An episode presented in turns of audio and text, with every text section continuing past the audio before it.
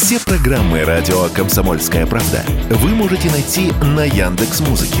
Ищите раздел вашей любимой передачи и подписывайтесь, чтобы не пропустить новый выпуск. Радио КП на Яндекс Музыке. Это удобно, просто и всегда интересно.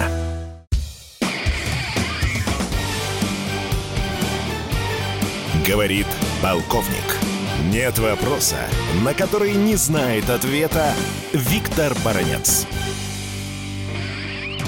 Итак, министр обороны Соединенных Штатов Америки Ллойд Остин заявил, что Дания и Нидерланды создают коалицию по подготовке украинских пилотов на самолеты F-16. Ну, вообще-то, если говорить серьезно, э, говорить о некой коалиции, состоящей из двух стран, это, конечно, смешновато. Ну, а почему именно эти страны создали эту самую коалицию? Потому что они уже давно состоят в так называемом концерне по производству F-16. Они поделили изготовления этого самолета, кто фюзеляж, кто двигатель, кто э, э, крылья, кто боеприпасы и так далее. Ну, короче, в этих странах э, есть очень серьезные, скажем так, инженерно-технические кадры, э, есть, естественно, испытатели, э, достаточно опытные. Сюда вот именно и решили направить украинских летчиков. Но, правда, Ллойд Остин умалчивает еще об одном члене этой самой коалиции.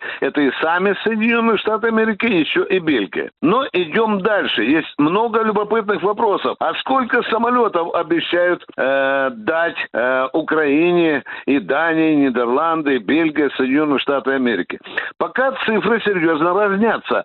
От 30 до 50. Но это уже сразу вопрос, а сколько пилотов украинских будут обучаться вот Дании Нидерланды? Ну, естественно, в том же количестве. От 30 до э, 50 человек. Еще вопрос, а сколько же времени надо подготовить полноценного пилота F-16, ну того же самого украинца? Что же на этот счет говорят э, маститые специалисты, эксперты по использованию F-16 в тех странах, где э, он давно уже эксплуатируется? Любопытная цифра. Они называют от не менее 6 месяцев, то есть не менее полгода, и в это время пилот пилот должен провести в воздухе не менее 84 часов. Но, как говорят спецы, 84 часа – это лишь, знаете, научиться взлетать. А уж как ориентироваться в воздухе, как использовать э, боеприпасы, это уже вопросы другого порядка. Как их собираются решать те же датчане и нидерландцы, я не знаю. Идем дальше. Любопытный вопрос. А где же будут размещаться F-16? Где? На, вот с этими, э, с украинскими летчиками. Это что, Дания, Нидерланды, Польша, Румыния, Словакия или все-таки Украина? Вот здесь любопытно любопытное заявление прозвучало из Вашингтона. Нет, нет, нет, эти F-16 будут базироваться на территории Украины. Ну, тогда же давайте идти дальше. Для того, чтобы полноценно эксплуатировать F-16, его должны обслуживать не менее 60 человек, причем половина из них должна иметь инженерное образование. Где Украина возьмет эти технические подразделения, да?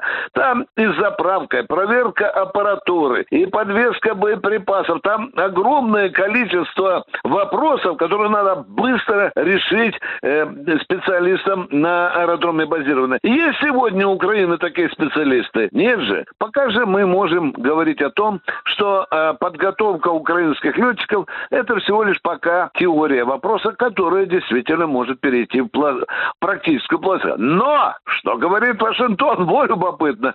Ну, возможно, эти летчики не будут участвовать в боевых операциях сейчас. Мы готовим просто пилотов для будущих ВВС Украины. Ну ну и, наконец, последнее. Кто вам даст гарантию, что те самолеты, которые полетят на Украину, будут сидеть сырые, неподготовленные украинские летчики?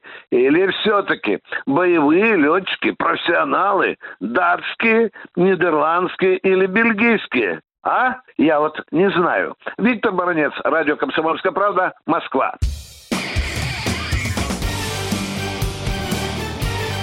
Говорит полковник. Нет вопроса, на который не знает ответа Виктор Баранец.